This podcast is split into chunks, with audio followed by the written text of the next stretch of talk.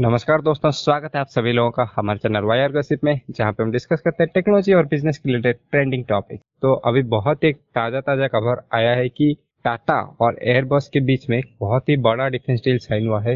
लगभग थ्री लगभग three billion dollar का ये डील बोला जा रहा है। और इसमें क्या होगा कि इंडियन एयरफोर्स जो है और टाटा से इंडियन एयरफोर्स जो है तो इसमें क्या होगा इंडियन एयरफोर्स को सी टू नाइन फाइव नामक एक जो ट्रांसपोर्ट एयरक्राफ्ट है। जहाँ पे लोगों को लिया जा सकता है वहाँ से लोगों को पैराट्रप किया जा सकता है और बहुत सारे मिलिट्री इक्विपमेंट भी पैराट्रप किया जा सकता है। ऐसे बहुत सारे काम में ये एयरक्राफ्ट यूज़ होता है तो 56 के नंबर में मिलने वाला है। तो आज के इस एपिसोड में हम लोग इस डील के बारे में बात करेंगे, क्या ये डील मोदी गवर्नमेंट के आने के बाद से हुई है या फिर ये डील अभी भी अपने टाइमलाइन से बहुत लेट चल रहा है और इस डील के कुछ डिटेल्स के बारे में जानने का ट्राई करेंगे। हाँ तो यशराज, जितना मुझे पता है, ये शायद पहला ऐसा डील है जो कि हमारा जो डिफेंस सेक्टर है उसमें प्राइवेट सेक्टर का घुसने का पहला डील है। क्योंकि आज जितने भी हमारा एयरक्राफ्ट है या फिर जितने भी इक्विपमेंट्स है सब कुछ आइधर हाल एच हाल बनाती थी या फिर आ, बाहर से हम लोग इम्पोर्ट करते थे। ये पहली टाइम ऐसा है कि कोई इंडियन कंपनी या फिर इंडियन प्राइवेट कंपनी को ये डील दिया गया है ताकि वो खुद बना के इंडियन गवर्नमेंट को या फिर एयरफोर्स को प्रोवाइड करे। ये एक बहुत ही अच्छा न्यूज़ है इंडियन प्रोस्पेक्टिव से जो मेक इन इंडिया जो था, उसका एक बहुत ही अच्छा इनिशिएटिव है क्योंकि बाहर से मंगवाने से अच्छा है। हमारा अगर देश में प्लांट होगा और वहाँ से ही बनेगा तो हम लोग उसमें ट्रस्ट भी कर सकते हैं। क्योंकि हम लोग रफेल के टाइम में एक देखे थे कि वो जो एक फेल्योर हुआ था, उसके वजह से फिर डिले हो गया डील क्योंकि एक फेल्योर था। तो हम, उतना रिलायबल नहीं हो सकता है बट अगर हमारा होम ग्रोन है तो हम लोग उसके ऊपर रिलाय भी कर सकते हैं। तो ये एक अच्छी बात है, और ये जो डील है, शायद ये एक पुश देगा, ये सब जो मेक इन इंडिया या फिर जितने भी प्राइवेट फार्म्स है, जैसे कि टाटा हो जाए एलएनटी हो जाए, जो कि ऑलरेडी छोटे छोटे काम, जैसे कि मिलिट्री ट्रॉक्स या फिर ऐसे कुछ बनाते थे, उनको भी पुश मिलेगा कि वो एयरफोर्स के लिए भी कुछ बनाए। और और एक बात जो कार्गो प्लेन्स के बारे में हम लोग बात करें जो सी टू नाइनटी फाइव इसका कुछ फ़ायदा भी है। जैसे कि हम लोग बहुत ही छोटा रनवे पे भी ये उतर सकता है या फिर उड़ सकता है और बहुत ज़्यादा, जैसे कि 500 600 हमारे जो आर्मी पर्सनालिटीज हैं, वो आराम से ट्रैवल कर सकते हैं। उसके अलावा बहुत ज़्यादा सामान उसको भी कैरी कर सकता है। ये उसका खासियत है कि ये बहुत ज़्यादा हैवी और जो कि हमारा गोला बारूद होता है या फिर मिसाइल्स होता है, उनको कैरी कर सकते हैं आराम से। ये एक उनका खासियत है और इसका बहुत ज़रूरत है नीड है, क्योंकि आप लोगों को पता है हमारा जो बॉर्डर्स है या फिर चाइना है एक तरफ़ और पाकिस्तान एक तरफ़ तो हमेशा प्रॉब्लम होता रहता है तो इसके लिए बहुत ज़्यादा ज़रूरत है इसका।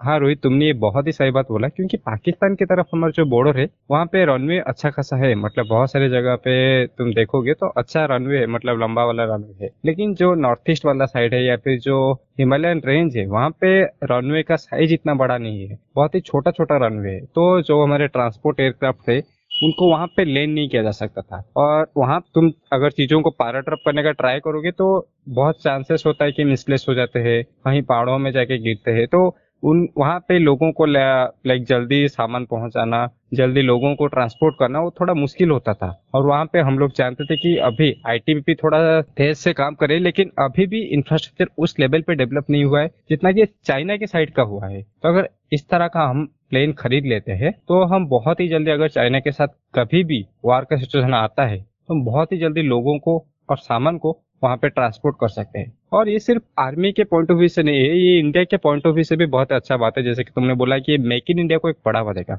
ये किस तरह से देगा, मैं इसका थोड़ा डिटेल्स कवर करना चाहूँगा, क्योंकि जो टाटा के साथ अभी टाई अप हुआ है तो यहाँ पे टोटल 56 मतलब 56 सी टू इंडिया खरीद रहा है। तो उनमें से सिर्फ़ 16 फ्लाइंग कंडीशन में आएँगे, और बाकी जो 40 एयरक्राफ्ट है, वो इंडिया में बनाया जाएगा। ये बात सिर्फ़ 40 एयरक्राफ्ट का नहीं है, ये बात है टेक्नोलॉजी का।